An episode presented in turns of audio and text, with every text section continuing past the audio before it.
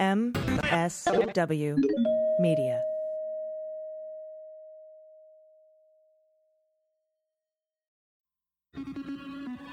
News with swearing. Daily beans, daily beans. Daily beans, daily beans. Hello and welcome to the Daily Beans for Friday, September 4th, 2020. Today we are starting to see the impact of the Sturgis rally on coronavirus spread. The CDC projects up to 211,000 deaths in the United States from COVID by the end of September. Barr gives one of the most shocking interviews of any attorney general. Trump illegally urges Republicans to vote twice. A Trump campaign aide was paid $20,000 a month by the We Build the Wall Bannon nonprofit joint linked to fraud. The Department of Health and Human Services says the November 1st deadline for a COVID vaccine has nothing to do with the election. A group of Democratic senators are urging the Treasury to impose sanctions on Russia for election interference. More conflicts of interest are exposed between DeJoy and the Postal Service. More prominent Republicans back Joe Biden. An astounding piece out in the Atlantic about Trump degrading veterans and service members. And the U.S. imposes sanctions on top international criminal court officials. I'm your host, AG. Hello, hello, hello. Happy Friday. So much news out today on Thursday. So much news that there are competing leads. I couldn't figure out what the lead story was today. And so I am, you know, you're going to stick around, right, when we get after we get to hot notes, and you're going to find out what I've decided the lead story is. And then we're going to see, we're going to play a game because right now it's only five o'clock here on the West Coast. Maddow doesn't start till six. I'm wondering, I, I, every day I say, I wonder if she has the same lead that I have. So we will, we'll see. Um, Friday means two things. Our Crowdcast happy hour is today at 4 p.m. Pacific for patrons, 5 p.m. for the public. That's Friday. And Friday is She-Ra Day. Aimee Carrero will be joining me later in the show for good news. Uh, I'll also be talking to Greg Olear. He's the author of Dirty Rubles about his analysis on the counterintelligence report released by the Senate. He had joined us live at our Boston show at City, City Winery. Hello, Boston. It's always such a pleasure to talk to Greg. I also have the news of the day and headlines from under the radar. There is a lot to get to, so let's hit the hot notes. Hot notes. All right, so the lead story today was going to be Bill Barr's interview with Wolf Blitzer, but Trump outdid him with a new piece in The Atlantic. And there's a third story I was considering for the lead, and we'll get to that in the A block as well. And I can't, be, I can't begin to tell you how disgusting, disturbing, and off-putting this story was to read. Um, we are so numb to massive corruption, racism, misogyny, and scandal. We have run out of superlatives to describe this shit show. It is difficult to use the word unconscionable, for example, to describe the horror of ripping families seeking refuge in America apart at our border and then housing them in cages riddled with filth and disease and rife with sexual abuse, and then try to find an adjective for what Bill Barr said on national television last night or what I'm about to tell you that Trump said. And, and we can't do that without belittling the damage inflicted on human beings by Trump policies. And this is by design. This is that reflexive control Asha Rangappa taught us about. Republicans and Russians know that if we call child separation in detention camps despicable, and then use the same word, despicable, to describe the corruption of the Attorney General, for example, then that opens, opens us up to Republicans attempting to accuse us of equating the two. That is by design. But I have no words for what came out in the Atlantic today, so I'm just going to read you some of it. And this is what I've decided is the lead story. Quote When President Donald Trump canceled the visit to Aisne-Marne, that's an American cemetery near Paris, in 2018, he blamed rain for the last minute decision, saying the helicopter couldn't fly and that the Secret Service wouldn't drive him there. Neither claim was true. Trump rejected the idea of the visit because he feared his hair would become disheveled in the rain and because he did not believe it was important to honor American war dead and that's according to four people with first hand knowledge of the discussion that day. In a conversation with senior staff members on the morning of the scheduled visit, Trump said, Why should I go to that cemetery? It's filled with the losers. In a separate conversation on the same trip, Trump referred to the more than 1,800 Marines who lost their lives at Belleau Wood as suckers for getting killed.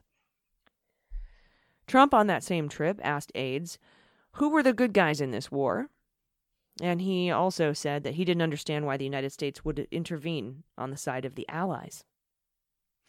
And when McCain died in August 2018, Trump told his senior staff, according to three sources with direct knowledge of the event, we're not going to support that loser's funeral. And he became furious, according to witnesses, when he saw flags lowered to half staff and said, What the fuck are we doing that for?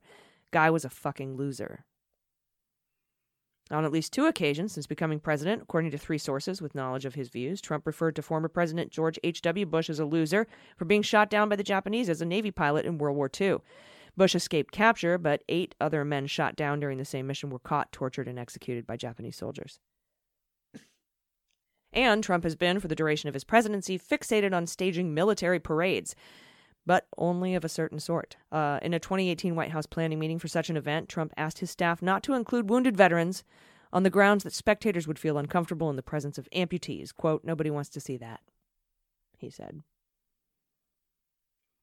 So that is what has come out in the Atlantic, and I simply am out of adjectives. Um, this story, I mean, we've heard so many stories about him going after Gold Star families and, um, you know, his trips to Dover he canceled because one guy wouldn't shake his hand one time, so he stopped going to receive the dead. Um, he, you know, we know about the McCain stuff. This is this is more direct. This is more personal. I don't know. I don't. I don't know what it is about this story, but I, uh, like I said, I'm just out of adjectives. And as far as the next story, the one that was going to be the lead today, I can't describe this exchange between Wolf Blitzer and Bill Barr either. As I, I, authoritarian is the only thing I can come up with. If you saw the the Wolf Blitzer Bill Barr interview, you'll know exactly what I'm talking about. Let's go over some of the key moments. First, in case you missed it, Trump encouraged Republicans to vote twice, which is illegal. So Wolf Blitzer asked Barr about this, and here's that response. and then let them go vote. And if the system is as good as they say it is, then obviously they won't be able to vote. Uh, it sounds like he's cur- encouraging people to break the law and try to vote twice. Well, I, I don't know exactly what he was saying, but it seems to me what he's saying is he's trying to make the point that uh, the ability to monitor this system is, is, is not good. And, and if it was so good, if you tried to vote a second time, you would be caught if you voted in person. that would be illegal if they did that. If somebody mailed in a ballot and then actually showed up uh, to vote in person, uh, that would be illegal. I don't know what the law in the particular state says. You can't vote twice. Well, I don't know what the law in the particular state says and when that vote becomes final. Is there any state that says you can vote twice? Well, there's some, you know, maybe that you can change your vote up to a particular time. I don't know what the law is, so I'm not going to offer. He was saying test Well, the you- system. you know, 'cause well, he if you doesn't know what he's saying, why he are you asking me the what he's saying? He doesn't believe in the mail-in voting. Uh, You're, you're the Attorney General of the United States. Why does you, yeah, yeah. So we hear Barr admitting he doesn't know it's against the law to vote twice. Cool, cool. Next, Barr is asked to provide proof of mail-in voting fraud. Let's listen to the, how how that one went. We haven't seen widespread fraud, but you So far, we haven't tried it. Well, and the point There's is, been a lot of us. Uh, there are several states that only have mail-in voting, including a Republican well, this like is playing with fire. This is playing with fire. We're a very closely divided country here. And if people have to have confidence in the results of the election and the legitimacy of the government, and people trying to change the rules to this, to this methodology, which, as a matter of logic, is very open to fraud and coercion, is reckless and dangerous. And the people are playing with fire. Well, I, will- I will point out there are five states that only have mail-in voting, including Utah and Colorado, and Washington State, Oregon, uh, Hawaii, and they've they've reported over the years they've had virtually no problems. But who's trying to change the rules right now? I would say the people who want to go to mass mail in ballots. But you understand why. There is a coronavirus pandemic, and there are a lot of people uh, potentially, if they waited long lines uh, when they go to the polls, uh, and they could get they could get sick, especially older people or people with underlying conditions. As a result, a lot of people want to change the rules so they don't have to go wait Right, in long people- lines. well- they don't have to touch all this. And the appropriate way to deal with that is number one, arrangements at the polls that protect people, which can be done. And number two, people who are have pre-existing conditions and are particularly vulnerable can get an absentee ballot. I have no problem with people. I, I voted by absentee ballot, not by mail. I actually went to the office to cast my vote, but absentee ballots are fine. So now, uh, for this next clip, here's Barr saying foreign countries will hack vote by mail, and he has no evidence for that either. You've said you were worried that a foreign country could send thousands of fake ballots, thousands of fake ballots to people that it might be impossible to detect. What are you basing that on? I'm basing that, as I've said repeatedly, I'm basing that on logic. Pardon? Logic. But have you seen any evidence that a foreign country is trying to interfere No, I'm in saying that people. way? No, I'm saying people are creating- concerned about foreign influence, and if we use a ballot system with the with the system that some you know that states are just now trying to adopt, it does leave open the possibility of counterfeiting. And here he's unable to answer super basic questions about indictments related to voter fraud. Tenure as Attorney General of the United States, how many indictments have you brought against people committing voter fraud? I couldn't tell you off the top of my head, but several. I know of. Like a handful? I, I can't. I, I don't know. But several doesn't sound like too many. Well, I, I don't know. I don't know how many we have. I, know there are a number of investigations right now, some very big ones in states. And finally, this gelatinous pile of treason claims China is the most assertive foreign actor interfering in our elections. Absolutely incredible. Russia, China, and Iran are seeking to interfere in the U.S. presidential election for various reasons, but mostly they want to sow dissent in our country, exacerbate racial tensions, et cetera, like that. Of those three countries that the intelligence community has pointed to Russia, China, and Iran which is the most assertive, the most aggressive in this area? I believe it's China. Which one? China, China more than Russia right now? yes. Why do you say that? Because I've seen the intelligence. That's what I've concluded. What are they trying to do? Well, I'm not going to discuss that to this. But they're trying to help who, who win? I'm not going to get into that. More aggressive than Russia? Yes. Because the U.S. intelligence community. are Trying to influence the United States? Yes. So that interview was last night. Now, consider all that through the lens of this breaking news today. The DHS intelligence branch issued a warning today to federal and state law enforcement that it has found, with high confidence, that Russian malign influence actors have targeted the vote by mail process by spreading disinformation since March. Quote, Russian state media and proxy websites in mid August 2020 criticized the integrity of expanded and universal vote by mail, claiming ineligible voters could receive ballots due to out of date voter rolls, leaving a vast amount of ballots unaccounted for and vulnerable to tampering. That's according to this intelligence bulletin. Quote These websites also allege that vote by mail processes would be overburdened by the U.S. Postal Service and local boards of election, uh, delaying vote tabulation and creating more opportunities for fraud and error.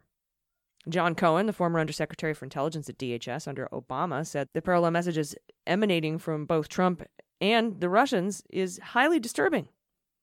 He says, quote, this most recent, recent DHS intelligence report, along with other recent reports by intelligence and law enforcement entities, should put to rest any doubts that Russia is spreading conspiracy theories and lies in an effort to influence the outcome of the 2020 election by undermining confidence in the election process and influence over voter opinion.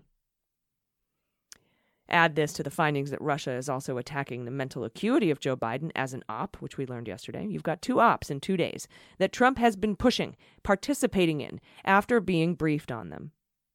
He and Barr have done this after they were briefed with high confidence intelligence. Do you know how hard it is to get something with high confidence from the USIC? That's major. Treason is defined in the Constitution, Article 3, Section 3, as follows Treason against the United States shall consist only in levying war against them or in adhering to their enemies, giving them aid and comfort. No person shall be convicted of treason unless on the testimony of two witnesses to the same overt act or uh, in confession in open court. So, that little part there, or in adhering to their enemies, giving them aid and comfort. Not and, or. I think that knowing the Russians are maligning vote by mail with a high confidence designation from our intelligence community and going along with it is giving our enemies aids and comfort. I don't say this lightly, but uh, that's treason, if you ask me. We'll be right back with uh, headlines from Under the Radar, so stay with us. After these messages, we'll be right back. Hey everybody, it's AG. Today's episode of the Daily Beans podcast is brought to you by Magic Spoon. Oh my god, I fucking love Magic Spoon. I love it so much, I got permission to say the word fuck in this ad because it is so delicious. Some people love lobster or steak or pasta, but for me, it's been cereal my whole life. I remember as a kid, I would plop down in front of Saturday morning cartoons and eat like a whole box of cereal and then drink the cereal milk. But as an adult, I've had to give it up because of all the carbs and sugar and chemicals. But I am so excited about Magic Spoon. It is so tasty. You will not believe it is made without all the sugar, carbs, and guilt. It is so good you won't believe it's healthy. It's actually healthy. As Forbes magazine says, with cereal that tastes this good and offers so much nutritional value as opposed to none, Magic Spoon may be the future of breakfast. Magic Spoon cereals, get this, Zero sugar, 12 grams of protein, 3 net grams of carbs in each serving. And, you ready? It's keto friendly, gluten free, grain free, soy free, low carb, high protein, and GMO free. And the best part, it's delicious with four amazing flavors cocoa, fruity, frosted, and blueberry. Sound familiar? Mm hmm. Take you back? Take you back? Yeah, me too. It tastes incredible. Magic Spoon is too good to be true, but it's not. It's real. I have some. It's delicious. Uh, my new favorite is cocoa. It's chocolatey and yummy, and then I get to drink the chocolatey milk afterwards, and I absolutely love it. And now I'm doing that oat milk. Oh my god, it's so good. Anyway, go to magicspoon.com slash dailybeans to grab a variety pack. Try it today. You'll get all four. Be sure to use our promo code dailybeans at checkout for free shipping. They are so confident. Magic Spoon is so confident in their product. It's backed with a 100% happiness guarantee. So if you don't like it for any reason, they will refund your money. No questions asked. That is magicspoon.com slash dailybeans and use the code dailybeans for free shipping. We thank Magic Spoon for sponsoring the podcast. All right, everybody, welcome back. I am your host, Allison Gill. AG, you call me AG. I'll probably just go by AG forever. But I am Allison Gill, and you can follow me on Twitter now at Allison Gill. I'm out and proud. Um, we are starting to see the impact of the Sturgis rally on coronavirus spread. First of all, not sure what Smash Mouth was doing at a biker rally, but whatever. Um, a Minnesota biker who attended the Sturgis motorcycle rally has died of COVID 19. This is the first fatality from the virus traced to the 10 day event that drew more than 400,000 people to South Dakota.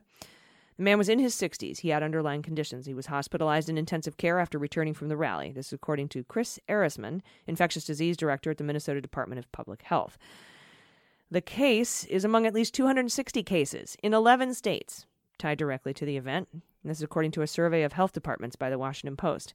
Epidemiologists believe that this figure is significantly undercounted because of the resistance of some rallygoers to testing and the limited contact tracing in some states. All states.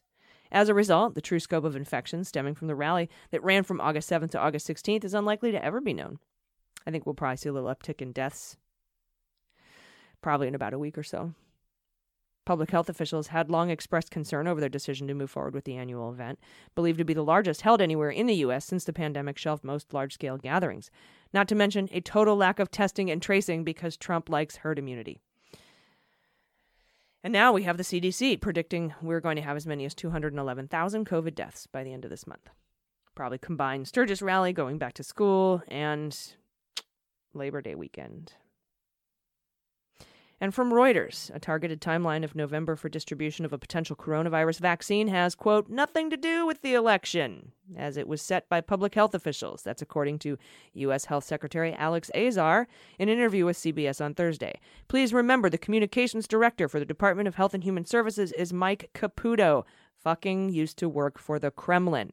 Yeah, that Caputo. He's all over the Mueller report. Google him. The U.S. Centers for Disease Control and Prevention had asked state and public health officials to prepare vaccine distribution to high risk groups as soon as uh, late October or November. And this is according to documents published by the agency on Wednesday. In other news, a senior Trump campaign official, you know him as Jason Miller, not Stephen Miller, Jason Miller. Google him, you'll know who I'm talking about. He appears to have been paid about $20,000 a month for work done for a nonprofit co founded by indicted former Trump strategist Steve Bannon. I love saying that, indicted former Trump strategist Steve Bannon, and this is according to public court filings obtained by Salon.com. Court documents show the nonprofit, now under investigation in connection with the federal charges against Bannon, started paying Miller the same month that Bannon's associates learned they were under federal investigation. Hmm.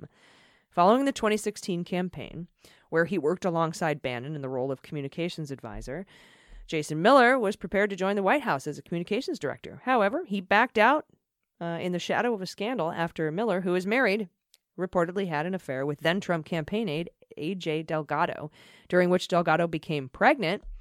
That saga is dragging out in a child support case in Florida family court. According to court documents obtained by Salon, Miller was ordered to make $3,167 court stipulated monthly payments to Delgado beginning in June of 2018.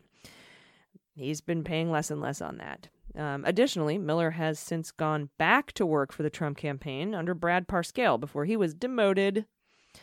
But while Miller has reportedly been a top advisor to the Trump campaign since June, filings with the Federal Election Commission do not show any payments made to him uh, by the campaign, the Republican National Committee, or either of their joint fundraising vehicles, Trump Victory or Trump Make America Great Again committees. Federal filings also don't show any salary payments from those entities to Bill Stepien, who replaced Brad Parscale as campaign manager in July. Hmm. Remember who else didn't get paid? Manafort. Uh, by comparison, the Joe Biden campaign reports regular bi monthly payroll disbursements to the campaign manager, Greg Schultz, totaling about $7,700 a month. This is a mega scandal in any other administration. And next up from the Washington Post, Democratic senators asked the Trump administration Thursday to immediately impose sanctions on individuals and agencies acting on behalf of Russia and other countries that seek to interfere with this year's U.S. elections. Fat chance, right? Uh, in making the formal request to Treasury Secretary Steve Mnuchin, Steve, 11 senators cited recent intelligence finding that Russia had using several measures to denigrate former Vice President Biden and other Democrats in advance of the election. Congress has mandated a broad range of sanctions tools, and it's long past time for the administration to send a direct message to President Vladimir Putin.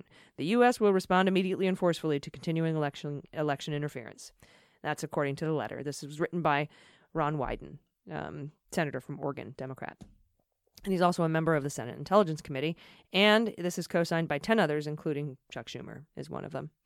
The letter cited legislation and executive orders authorizing sanctions against those who seek to interfere with a U.S. election as an agent or on behalf of a foreign government.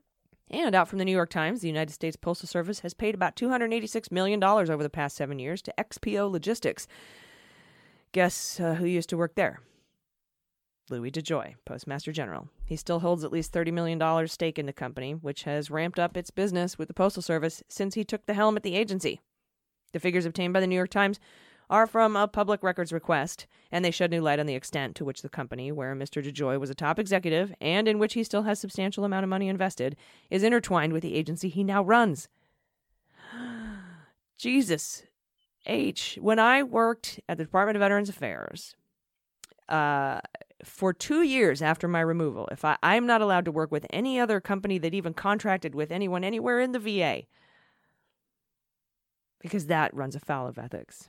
And here we have a guy who is still invested in a company and was a top executive in a company that makes a shitload of money off of the government agency he's running. This is fueling questions about conflict of interest. Yeah, fueling questions, you think? It is a blatant conf- conflict of interest. Just like how Barr shouldn't have taken over the Mueller investigation because he worked for Kirkland Ellis, which which represented Alfa Bank. I mean, come on. Anyway, this emerged on the same day the House Oversight Committee issued a promised subpoena for documents that the panel uh, has said Mr. DeJoy is withholding from Congress, including information about his personal financial affairs. Through about 100 contracts with XPO Logistics and its subsidiaries, the Postal Service has paid the firm 3 point, or 33.7 million to 45.2 million annually since 2014 for services that include managing transportation and providing support during peak times. The documents also show a surge in revenue for XPO from the Postal Service since DeJoy took over June 15th. The Postal Service paid XPO Logistics and its subsidiaries about 14 million over the past 10 weeks compared with 3.4 million during the same time frame in 2019 and 4.7 million in 2018. That's more than triple. And in an exclusive from Reuters, nearly 100 Republican and independent leaders will endorse Democrat Joe Biden for president, including one time 2020 Republican presidential candidate Bill Weld and the former Republican governors of Michigan and New Jersey. The latest Republican led effort to oppose the reelection of Trump also includes current and former Republicans in key battleground states of Michigan, uh, for example, that will help decide the outcome of the election. It's called Republicans and Independents for Biden, and the group is headed by Christine Todd Whitman, a former Republican governor of New Jersey who has become one of Trump's fiercest critics and who spoke at the recent Democratic National Convention in support of Biden. The impact of this unprecedented campaign by members of a political party to oppose one of their own running for reelection as president remains to be seen. Polls show that Trump still enjoys a nearly 90% approval among the Republican rank and file. We'll see how that goes after that Atlantic piece today. Other anti Trump group, groups include 43 alumni for Biden, comprised of hundreds of officials who worked for Bush, the 43rd president. president. Uh, we have former Republican national security officials for Biden, and of course, the Lincoln Project, founded by Republican political operatives. And finally, from NPR, the Trump administration has leveled sanctions against the International Criminal Court's chief prosecutor, who is investigating allegations that U.S. troops committed war crimes in Afghanistan. Human rights groups swiftly decried the sanctions as an attack on international justice. Secretary of State Pompeo announced the sanctions at a news conference on Wednesday. The U.S. has never been part of the ICC, which Pompeo called a thoroughly broken and corrupt institution, and said, We will not tolerate its illegitimate attempts to subject Americans to its jurisdiction. The sanctions are directed at prosecutor Fatou Bensouda and the court's head of jurisdiction.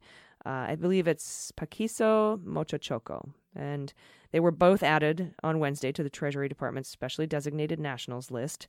That designation freezes any assets that they might have in the U.S. or subject to U.S. law.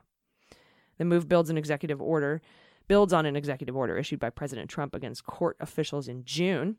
The Human Rights Watch says the sanctions will have serious impacts on uh, Bensouda and Mochochoko, uh, who quote who not only lose access to their assets in the U.S. but are cut off from commercial and financial dealings with U.S. persons, including banks and other companies.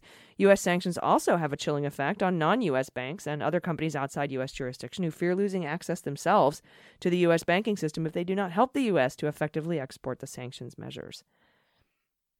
Richard Dicker, International Justice Director at Human Rights Watch, said in a statement, quote, the Trump administration's perverse use of sanctions devised for alleged terrorists and drug kingpins against prosecutors seeking justice for grave international crimes magnifies the failure of the United States to prosecute torture. Agreed. We'll be right back with the author of Dirty Rubles, friend of mine, Greg Olear, to discuss the Manafort parts of the Senate counterintelligence report on Russia election interference. Stay with us. Hey, Daily Beans listeners. This segment of the podcast is brought to you by Helix Sleep. As many of you already know, for the past three and a half years, I've had a heck of a tough time sleeping.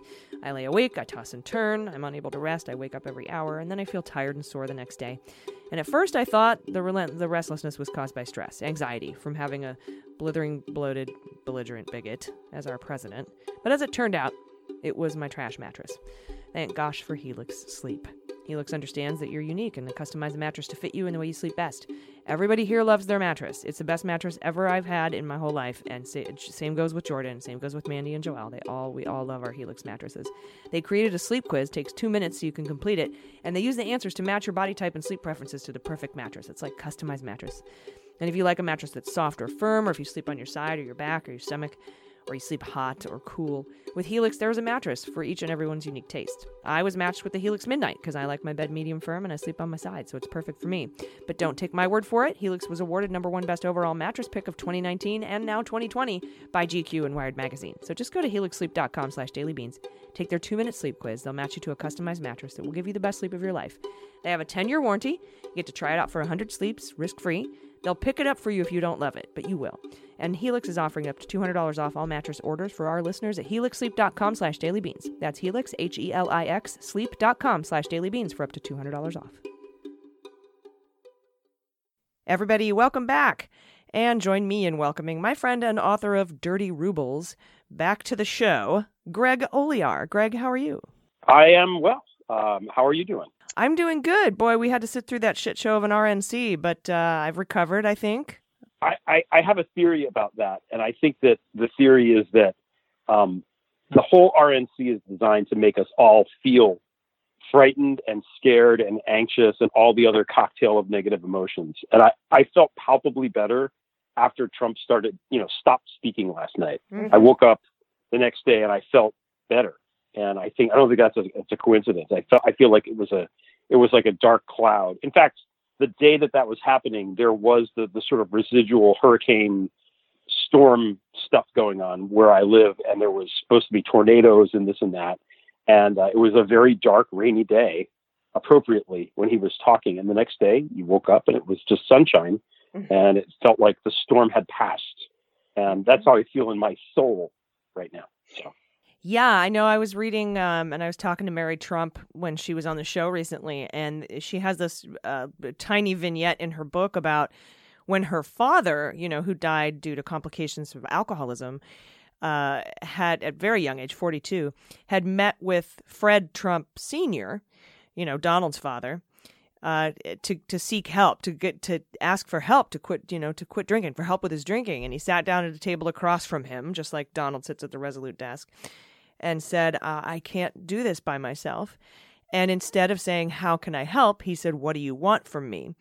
and it instantly hit me that that's what uh, you know that's the choice that we're facing in November. We've got Joe Biden, who is the "How can I help" guy, and we've got Trump, which who is the "What do you want from me" guy. And so I think that that sort of like really just sort of nails down the feeling. And it was just a you're right. It was a dark, gross, militant, authoritarian it was just gross and it was at the white house which just gave it this extra air of being significantly more gross and having once lived in dc over a summer i'm sure that it was hot and humid last night in washington mm. and unpleasant you could tell there's that clip of giuliani sweating yeah. yeah. to whoever whatever that woman was um, whatever planet they beamed her from to so i don't know if she was real or a hologram that they put there to trick us into thinking there's a woman with him but he um, he was clearly not enjoying the uh, the weather there in DC. So I was sort of checking it, saying, "I hope it's re- if it's not going to rain, I hope it's just miserably hot and humid." Mm-hmm. Yeah. Me. I think it was too. I think I think Wilbur Ross was feeling it too. He looked pretty sallow. Um, so you have a new piece on Substack called "This Is What Collusion Looks Like." Paul Manafort. and I encourage everyone to read this piece along with Volume 5 of the Senate Intelligence Committee's report on Russian active measures. But I, I wanted to get your uh, top line. What's your analysis here? I mean, uh, this is um, this piece is centered around uh, Paul Manafort, who, as we know, was installed by uh, the Kremlin, and uh, you know because he worked for Yanukovych for the Kremlin uh, before coming onto the Trump campaign, and he's the one who picked VP Mike Pence. And so there's all sorts of interesting things going on here. So tell us tell us what you you know what your analysis is. It's gross. I mean, the first thing I want to say is that the title of the piece, which is "This is what collusion looks like," is actually from the document. It's in the addendum that the Democrats wrote.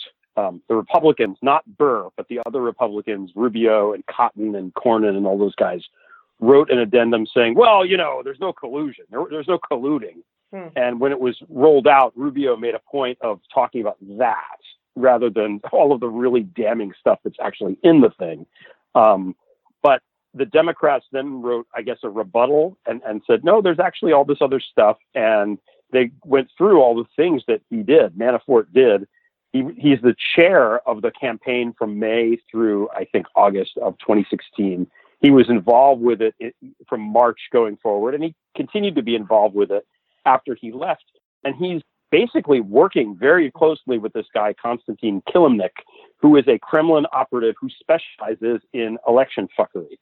And he's mm-hmm. giving him data and he's doing all this. And it's like, okay, so the Democrats say at the end of the thing, this is what collusion looks like.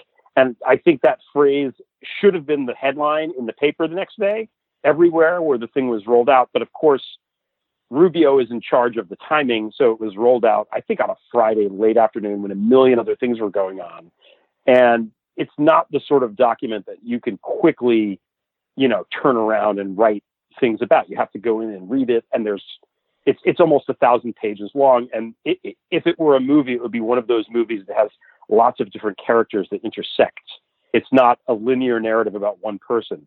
So what I was trying to do, and I'm going to continue to try to do, is break the thing down and talk about the key players in um, volume five, which are also the key players in the entire Trump Russia thing, mm-hmm. which I've been writing about now for, you know, three and a half years. And Manafort is a key player. I mean, he he's the campaign chairman. He's mm-hmm. not a coffee boy. He's not some guy that they just found in the street. He's a guy who knew and was friends with Donald Trump for years, who had a, a you know, they hung out together. They're both uh, their mutual acquaintance, Roger Stone, is Manafort's longtime business partner. Stone, of course, is like legit friends with Trump and has been his political advisor for decades. So, and the guy, Manafort, is also, you know, involved with organized crime. He's involved with the Russia stuff. They move in the same circles. So when he's brought into the campaign, it's not some random guy that they find, you know, uh, by Googling him. Like they know exactly who the guy is. Ivanka refers to him just as Paul. You know, like, oh, Paul, we're going to get Paul. Not who? Manafort? Paul who? Like they knew exactly who the guy was. They brought him into the campaign and he's been working with the with the Kremlin for, for years in, in Ukraine and uh, elsewhere. Um, because Oleg Deripaska, who's the oligarch that um, he worked for, made millions of dollars um, working for Deripaska, and then fell out of favor with him because they had a financial dispute. Um, and then he's in this position, Manafort is, where he owes all this money to Deripaska, like tens of millions of dollars or whatever it was. And Deripaska is like, he's a scary guy. He's a Mm-hmm. huge oligarch. He has tentacles everywhere. He's not a guy you want to be on the bad side of if you're Paul Manafort. So rather than going and trying to like maybe collecting the money and paying him back, he volunteers on the Trump campaign, doesn't take any salary. Mm-hmm. Why would he do that? You know, he, he, he's in there, he, he's doing his job, he's running the campaign, he's liaising and coordinating and cooperating, if not colluding, with this Russian spy, Kilimnik, who is a, an election specialist who, who goes around and, and, and fucks with elections in other countries. He's sending him data about the election. Um, why? Why is he not taking money? He, and it says in the this is all in the report. I'm not like talking out of my butt here. It, it, it's in the report. He he then tries to contact Kilimnik. He tries to contact Deripaska and say, "Hey, look where I am. I'm working on this campaign. Hey, remember I owed you money, but now I'm working on the campaign." And there's a there's a line in there where it says uh, something like, the, the committee was unable to determine why Manafort was trying to contact Deripaska at this time. And it's like, well, I know. Well, we knew get out of this. debt in We- other ways, you know. we knew this a couple years ago before the Mueller report even came out when we got public reporting I think from the Washington Post of, of the emails where he said we you know we're or text messages we're going to make whole is is uh, is OVD okay with this uh, to make whole and that was the clear intent right because I mean I think he owed him 14 million bucks because of a telecom thing that went bad he sued him twice uh, and uh, Oleg Deripaska sued Manafort twice. And now, um, I think one of the more important um, pieces of new information that we got, I mean, we already knew this, but it hadn't been in writing anywhere, was that Kilimnik was actually working for the Kremlin. Right, right. We know he's working for the Kremlin. And also, this is a bipartisan document. I think that's important. Um, that the part where they're talking about all this stuff is signed off on by everybody, including Tom Cotton, including Marco Rubio, including John Cornyn. You know, these are these are Trumpy guys, and even they have to have no choice but to say yes, this happened. So the Mueller report, we know that Mueller is. Uh, I was talking to my son about this. He's like, "Well, Mueller, you know, that's kind of he's kind of a liberal kind of," and I'm like, "Mueller is not liberal in any way. I don't know where you what TikTok you saw that on. Mueller is is is is not liberal. Like, there's no reality in which that's true. But one could make the claim, at least, uh, and Trump has, that the Mueller report is biased and it's this and it's that. The Senate Intelligence Committee bipartisan report, um, chaired by a Republican, cannot be accused of political bias. I think that's also important. You know, hey, we knew all this stuff, but Bonanza, it's all true. And even even Tom Cotton and John Cornyn and Marco Rubio and Richard Burr can admit that yes, this happened. But they they tried though because you know if you remember, uh, Inhofe and Burr and Loeffler were all being investigated for uh, untoward or possibly mysterious or shady stock deals before you know after being briefed on COVID, but before the announcement came out.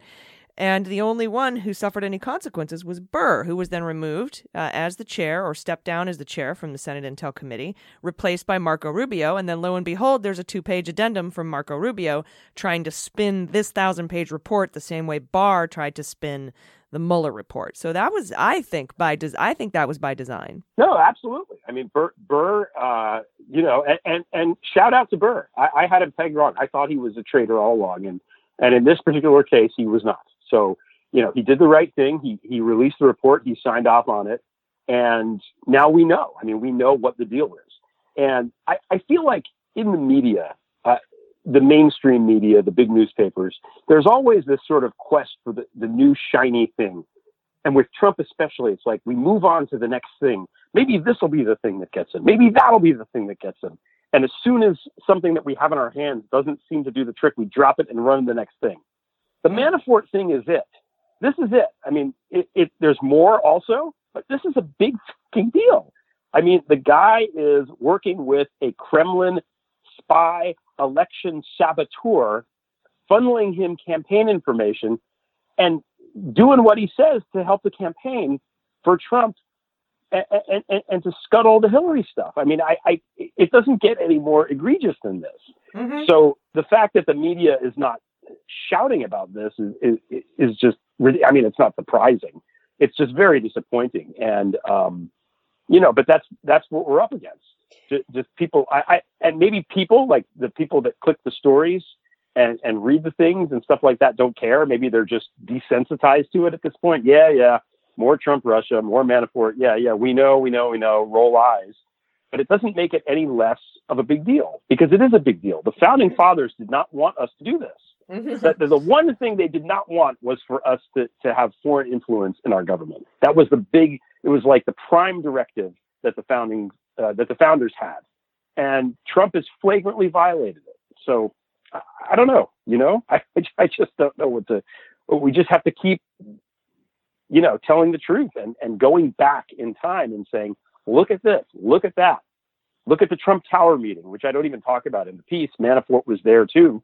Um, you know, what, what was that if not uh, a situation where members of the Trump campaign, including his son and his son-in-law, are meeting with agents of, of Putin and the Kremlin um, at Trump Tower and then trying to, you know, conceal that it happened. I mean, how how in any reality is that not bad? I, I don't understand at all. You know. Yeah, and another another interesting detail that we got from this report that we had all assumed, you know, like you've been writing about this for years. I did the entire Mueller She Wrote podcast, and and this this report is basically the transcript of of what you the work you and I have done for the last three years. But uh, another interesting tidbit that came out, along with we finding finding out that Kilimnik is directly tied to the Kremlin and uh, Russian intelligence is that Veselnitskaya is directly tied because that was sort of a one of the defenses that was up in the air about with Don Jr. and him being too stupid to crime, and that's why he wasn't commit, you know, uh, attached to any crimes, to any you know f- federal criminal liability, was because oh well, she was just a lawyer and we you know we didn't know and she she's not part of the kremlin she's just a lawyer and rob goldstone got it wrong when when he called her the crown prosecutor or whatever and uh, while he got the title wrong he did not get the association wrong and so we found out from this report she directly worked from the for the kremlin too so now we've got all of these collusory activities uh, now with bona fide uh, agents of Russian intelligence like Veselnitskaya and, and Konstantin Kilimnik and handing over sensitive campaign data, most of which is redacted. We think it's polling and voter data, but we don't know still because it's still redacted in this report. Um, and so, you know, I mean, maybe maybe one day we'll find out. Maybe somebody will, you know, you know, if we uh, are successful this November, we'll be able to get that stuff subpoenaed and get it out and get it on the record and get it declassified, especially if it does not, you know, harm an ongoing matter or, you know, break grand jury secrecy or something that's legit. Uh, I think we definitely need to find that out. But yeah, here we are, and and and I think it's all being sort of trampled over by uh, by the election and other distractions that are again by design. And then of course we have the active measure of reflexive control of but just about the word collusion itself uh, which is not a term of art in federal criminal law, and has been made to mean something that people don't think. You know, everyone has now been trained to think collusion means criminal conspiracy, and it doesn't. No, you know? it doesn't. It, I, I, equate it in the piece with it, it's like when Bill Clinton was saying I didn't have sexual relations with, and you have to twist the meaning of what he was talking about. You know, he's trying to hide behind words. They're doing the same thing here. Mm-hmm. Um, you know, they're, they're, twisting words in a very specific legal sense um, to confuse everybody, and they have to do this because you know they're they're guilty um, of, of, whatever word you want to call it that isn't collusion, criminal conspiracy, coordination. Um, I'm not a lawyer; I don't know what the terms are, but you're not allowed to do the things that they were doing, and they didn't do them once. This is just one small part. I'm going to continue uh, to write about this stuff um, and and break down volume five because there's other characters and players involved that that you know also deserve their own pieces. I, I think the Roger Stone WikiLeaks thing is actually and Assange is the very center of the entire thing. Yes. Most of that part is redacted, um, and we're yeah, probably not going to find that out until uh, later. Yeah, we'll we'll find that out next year maybe when Biden is is president. Um, you know who does know what's in the redactions? Um, I'm assuming that the people on the intelligence committee read the entire thing and then redacted it. Is that is that right? If that's right, I mean, Kamala knows. So it's going to be interesting that she's going to have that information in her brain when she's debating, um, you know, collusion Vice President Pence in October, assuming that Pence shows up for this thing. Because I don't know. I, I wouldn't. um, but no, it'll be good to have a prosecutor in the White House. And and again, before I let you go here, I just want to remind everybody that the, the volume five is not what the Mueller report was. Mueller report was a criminal investigation of a very narrow scope to determine whether uh, conspiracy of a criminal nature, there was enough evidence to find that, and not only find it, uh, you know, beyond a reasonable doubt, but also to be able to uphold and maintain a conviction in the face of appeal. So it's very, very high standard criminal investigation. This report is a counterintelligence investigation. It does not determine whether federal crimes were committed. It determines whether fucking collusion happened and who is a counterintelligence national security threat to the United States. And this report determined that Manafort and Trump, Manafort was definitely a counterintelligence national security problem, and and and and Trump as well. So. I just want everybody to keep that in mind. These are two separate animals. Uh, that's it's apples and oranges, and we can't say, you know, well, how come Mueller didn't find that? Well, Mueller wasn't looking for that. He was looking for criminal conspiracy to meet a certain threshold to maintain, uh, obtain, and maintain a conviction in court for federal criminal activity. That is different from what this is. This is more of a less of a quantitative uh, examination and more of a qualitative examination, if you will.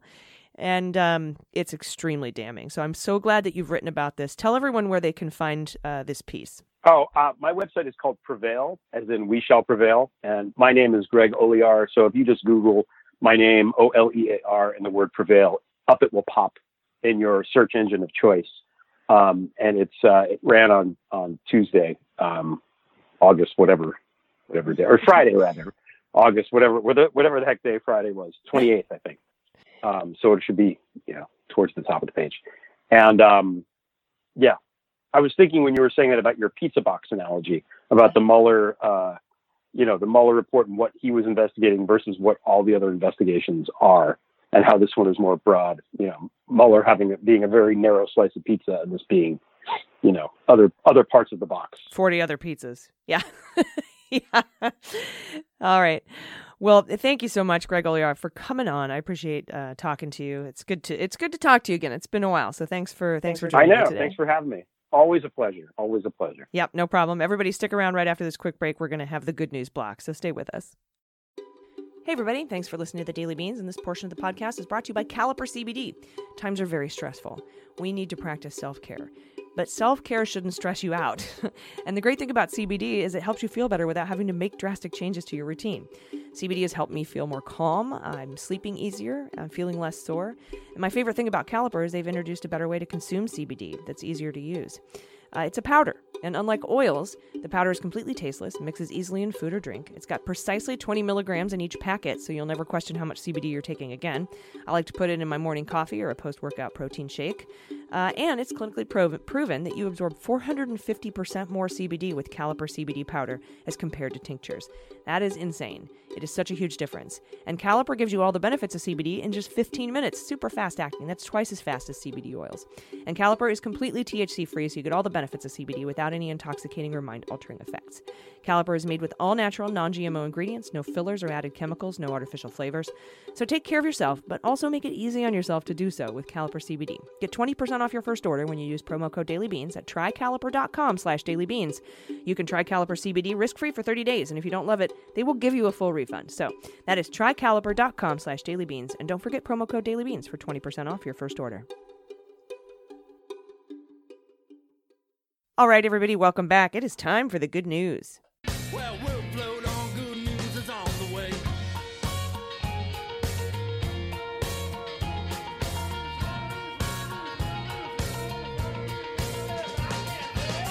And it's Friday, and what that means is I am joined by Aimee Carrero, voice of She-Ra on Netflix, one of my heroes. How are you? Oh, what a sweet thing to say. I'm good. It's Friday. You know, we're just Friday means nothing nowadays to me, but you know, it just means that I won't be hearing from my agent for two days or for longer. So that's about it. exactly. I won't be hearing anything from lawyers for the next two days. And Yeah. so I or agents, and so I get to Right. sleep in a little. Um, awesome. Well, I'm so glad you're here. Um, and I I don't know if you know this, but Tuesdays we're joined by comedian and activist Dana Goldberg now, and so that's really a fun addition to the Yeah, show. fun new addition. Yeah, and so we have AGDG on Tuesdays, and then we've got um, ACAG on Fridays. So All I'm right. excited to talk to you. Just lowering the average. no, no, no, no, no. You set the curve, babe. So, all right, here's what we're going to do. We got some good news stories sent in by our listeners. If you want to send in a good news story or a quarantine confession, we do them both now, again, on the Daily Beans. And you can do that by going to, uh, you can go to MuellerSheWrote.com or the DailyBeansPod.com or the Daily Bean. Yeah, I think it's the DailyBeansPod.com. You can even go to QuarantineConfessions.com. It's all the same website. Um, can even go to AllisonGill.com, and I think it takes you there. And uh, you just click on contact, and boom, you can submit your good news, your quarantine confessions, your corrections. You can just say hi, whatever, you know, however you need to communicate with us. That's the best way. And so uh, I'm really excited for the good news today because there was a lot of really yucky news that's come out over the Yep. last 24 hours. So. So it is going to be nice to get your good news stories in, and, and you send them in. They can be personal or political, and uh, same thing with your quarantine confessions. Those are usually personal, but um. They're usually um I haven't washed my here's my quarantine confession. I haven't washed my hair in five days. nice. I've gone five days. I've gone five days for sure in quarantine without washing the hair. It's so gross. But I lie to myself and I say it's good it's good oils. It's good for the for the split ends. that might not be a lie. That could be true. Yeah, it could be true. We don't I- know. We're living in 2020. Nothing is for certain. In fact, I'm pretty sure that shampooing your hair is bad for it. But I don't know. I, I- that that is something I learned pre Google times. I'd have to look it up. um. Anyway, uh, we're gonna kick off the good news. I'll give it. I'll start, and then uh, and then Aimee, you can take the next one. Um, but our first uh, submission is from anonymous, and pronouns are she/her. And Anonymous says, I am a teacher, and our district decided to go back in person against all common sense. I was really, really stressed out, and I was so, as I was so worried and angry about the situation. Friends even said I should think about quitting, which is a super shame because I love my job. I get to teach a super unique subject. I love seeing all the kids grow up. I teach the kids from sixth to eighth, gra- eighth grade. I really do enjoy teaching, even with all the headaches that come with it. Yet, I want to protect myself and my family. Luckily, my principal and administration are so good as they fought hard for us. Uh, as a charter school, we still had to go back to in person teaching, but we were able to implement so many policies to protect our community. Over half our students have opted to be online only, and then the remaining students are split into A B schedules. That way, we're able to social distance six feet in the classroom, lunchroom, and even recess, and we have been sanitizing and deep cleaning a lot. This is our second week, and so far we're doing good. No cases, no quarantining yet. Uh, hope that doesn't jinx us. I'll knock on wood for you, anonymous. I wanted to send this message in as last week we ha- even managed to Im- impress the health inspector with how diligent we were in protecting ourselves. May this continue, and that we can keep all keep safe as we can amidst these times, all these times. That is so great. Yes, that's so great. I love it when teachers have the support and backing of their administrators um, to to to keep things safe. I know, and it's so rarely the case. Mm-hmm. Yeah. And hats off to you for being a teacher. Oh, the be- the mo- the most noble profession. I, I I and I love when teachers love to teach. That's that's even better. I mean, I remember having teachers growing up that I and I can still remember what they look like. Can still remember my feet, you know, how I felt in their class because you could just tell they were having such a great time teaching. So, good on you, anonymous. Mm.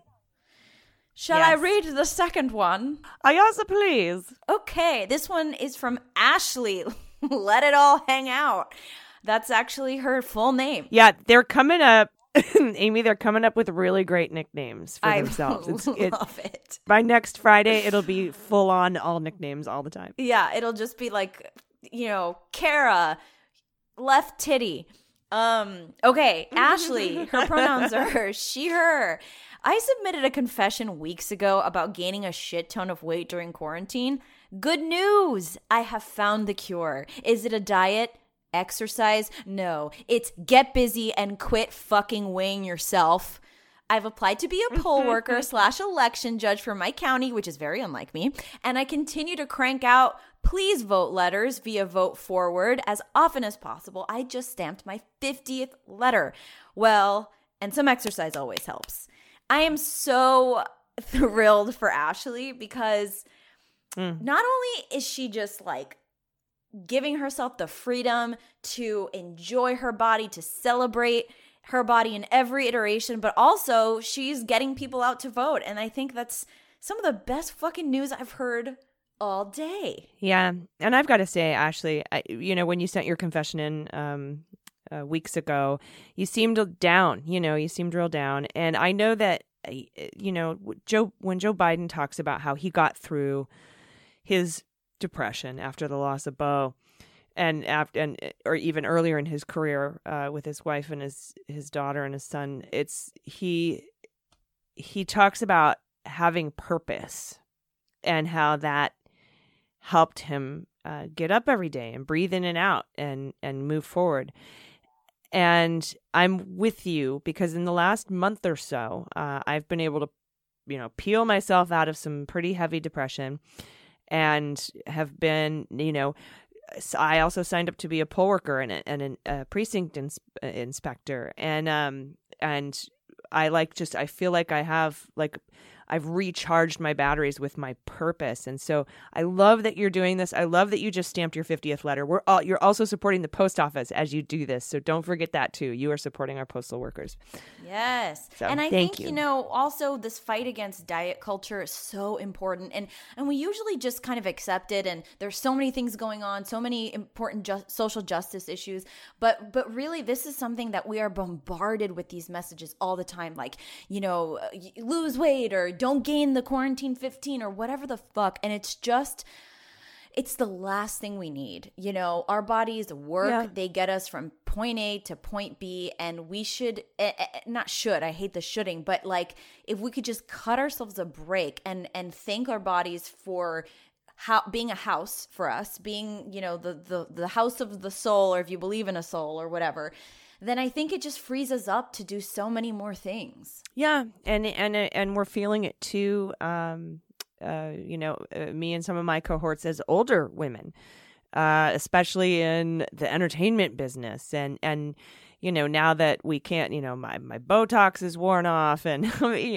and and our bodies just change our the shapes of our bodies just change um our hormones change and things just change and and and to and it's it's debilitating because we've just been had we've just had this shoved down our, our throats our whole lives. But i have so much hope aimee with these younger generations that that Me is going to be just a fucking thing of the past. They're not going to Yes. stand up for this they're not going to stand for this shit anymore.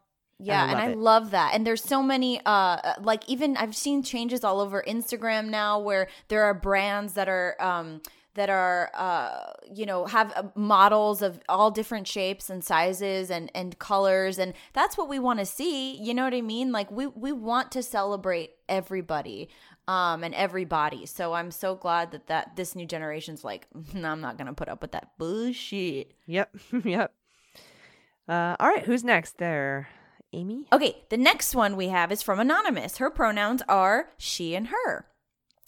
We've homeschooled since it, we've homeschooled since before it was forcibly trendy. My sons are high school mm. aged, and Mueller She Wrote featured very heavily in our civics lessons. All right, swearing is an integral part of the curriculum. My oldest turns 18 next month, and yes, he's voting. And they both fact check their online gaming buddies whenever an ignorant meme pops up in the Discord chat. Gen Z for the win! Another Gen Z win. I mean, this is great. Yep. Yep. We just like recently in an episode we talked about when Obama did his first interview with uh, Pod Save right after he got out of office, and he's and, and, and everyone's like, oh, everyone's so down and so down. And Obama's like, I still have hope. I have hope because this the young people of this country are going to wash over it like a wave and cl- and just clean it of all this awfulness and um and despair and shittiness and misogyny and racism and body shaming and and it's just just it's it's it's great to see and I really think I I appreciate you using Mueller she wrote in your civics lessons. Um So That's- cool. that's so bold. dope. that's bold. They're walking around like Matthew fucking Whitaker, big dick toilet wine. I just love that. I mean, like the fact that your work that you poured your heart and soul into is like a, an integral part of someone's education. It's just got to be the best feeling. Yeah, when I got um I got hit up from a professor who was teaching a class uh, who wanted to teach a class about my podcast Oh at my University of California, San Francisco. That's amazing. So that's happening. oh my I god, I think so it was. I think it was. Um. I think it was a Mueller investigation class about the Mueller investigation. But you know, my podcast was heavily featured, so I was like, yeah, go for it, take it. Ugh, so and then cool. and then I was like, damn it, I probably could have made some money on textbooks, right? Jeez, those things are like nine million dollars. I know you still can. I mean, those text, literally, these textbooks sell for like five hundred dollars a pop. It's crazy. I, So I there's still. It's so time. I'm not going to do that to people. Podcast is free. Listen. Um, uh, next up from Sarah, pronoun she, her. I've been laid off due to COVID 19, and so has my husband. We're lucky to have a beautiful home in Vermont, and this collective pandemic slowdown has allowed us a lot of family time with our three kids and time to tend our large vegetable and herb gardens better than ever. Since March, we've been growing, dehydrating, pickling, preserving, and making what we can with what grows in our little yard. The gardens are banging, and we got chickens again, and the family dachshund, Henry, is happier than ever. The real good news is this we decided to keep our kids at home for remote learning. I made a decision in June to start a little business so I can stay at home with the kids, and I've been making natural body care, tea, and folk medicine goods with infusions of homegrown and sustainably uh, wildcrafted herbs. It combines my 20 year plus love of herbalism and my love of feeling helpful to the community. People have been really kind and supportive. I feel as happy as I was when I was a little kid making mud pies and magic potions in my backyard. Now I'm the friendly neighborhood witch doing a more, much more thoughtful version of the same work, and it's every day is fun. Uh, it has been a bit of a scary leap to count on this financially, but it has been so rewarding to watch it unfold, even if somewhat slowly. Um, I'm sorry, I'm choking up. I love this. I'd love to send you a few samples. Um, thanks for keeping us so well informed. Sarah, our, our PO box is on on our website at MuellerSheWrote.com. And everybody check this little business out. It's Bear Moon Botanica. Bear like the animal, moon moon like the thing, and Botanica. B O T A N I C A. At Bear Moon Botanica on Instagram, Facebook, and Twitter. ah, yes, everyone go.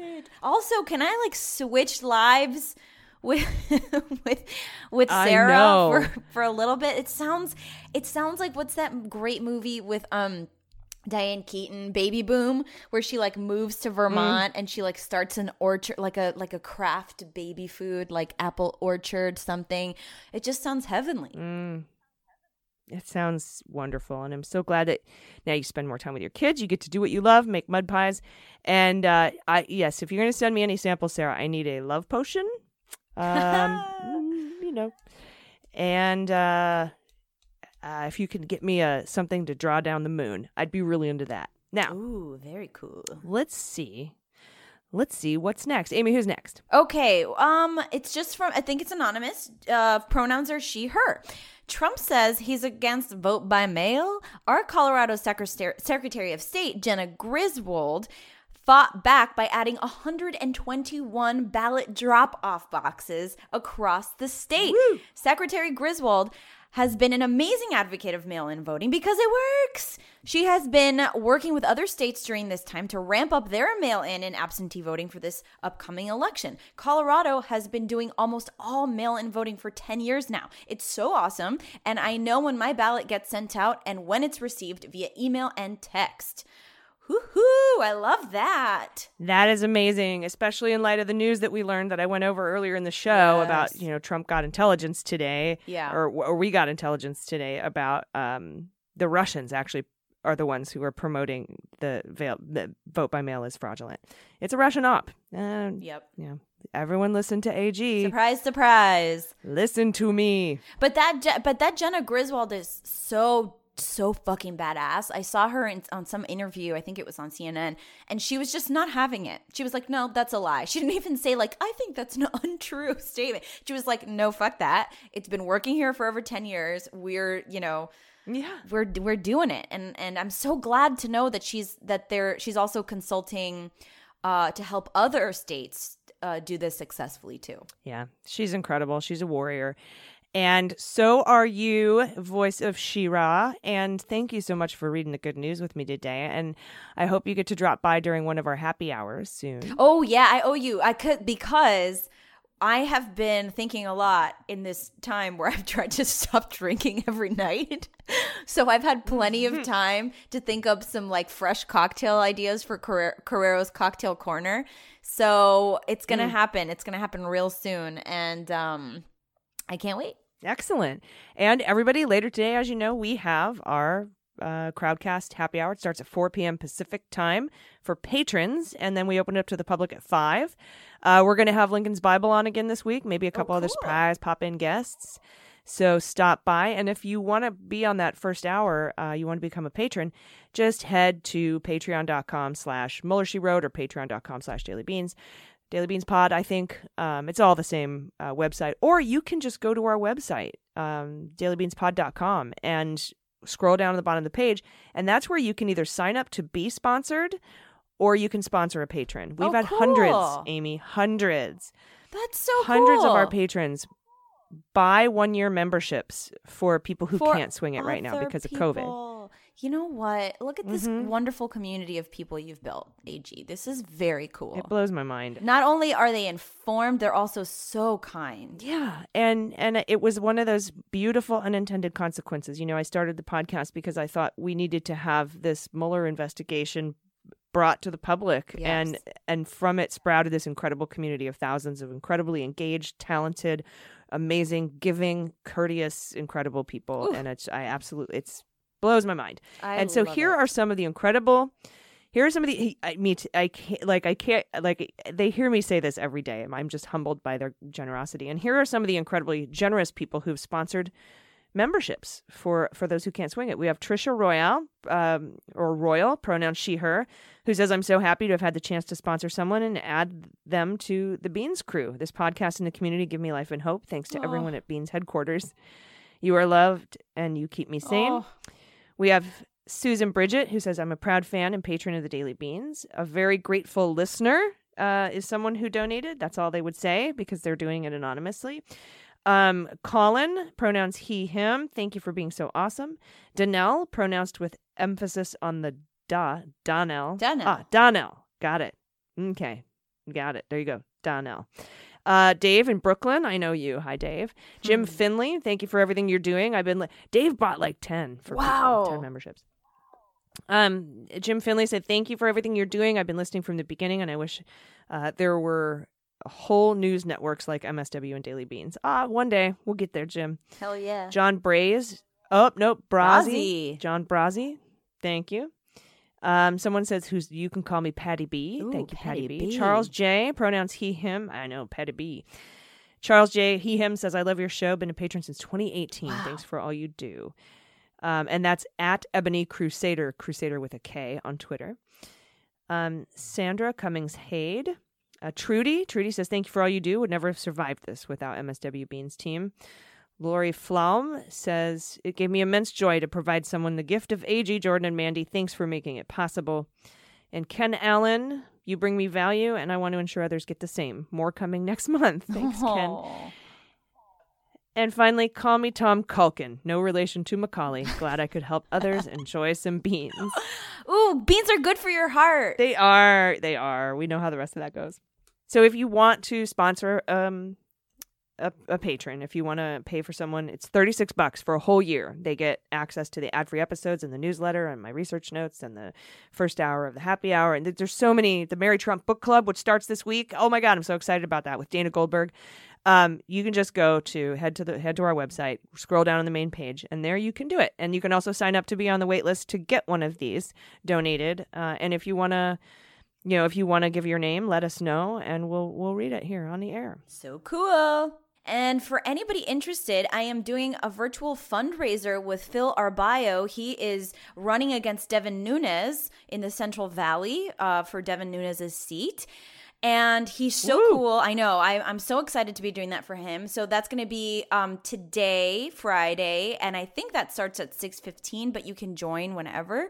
Um, so, and I'm gonna I'm gonna tweet it today. Uh, so if you are interested, then you can just hop on and and check me out and check us out and check Phil out because he's really great, and we need Devin Nunes out the office. Mm, yeah, we do. And it that's 6:15 Pacific time. Yeah, 6:15 Pacific time. And I don't know if it's going to be available after, but it's worth checking out if you have the time. Well, awesome. Well, thank you so much for doing that, and I hope you raise a shitload of money so we can move Devin out of his seat and replace him with someone else. Absolutely. Um, any final thoughts before we get out of here, Aimee? no, I hope everybody has a great weekend and that um, you know, we uh we do what we got to do and be nice to each other. Yes, we must must be kind because in a world of performative cruelty, kindness is punk as fuck. So, everyone, please take care of yourselves, take care of each other, take care of the planet, and take care of your mental health. I've been AG, And I'm Aimee Carrero. and them's the beans. The Daily Beans is executive produced and directed by AG and Jordan Coburn, and engineered and edited by Mackenzie Mazzell and Starburns Industries. Our marketing manager, executive assistant, production and social media direction is Amanda Reeder. Fact checking and research by AG, Jordan Coburn, and Amanda Reeder. Our music is written and performed by They Might Be Giants. Our web design and branding are by Joel Reeder with Moxie Design Studios, and our website is dailybeanspod.com.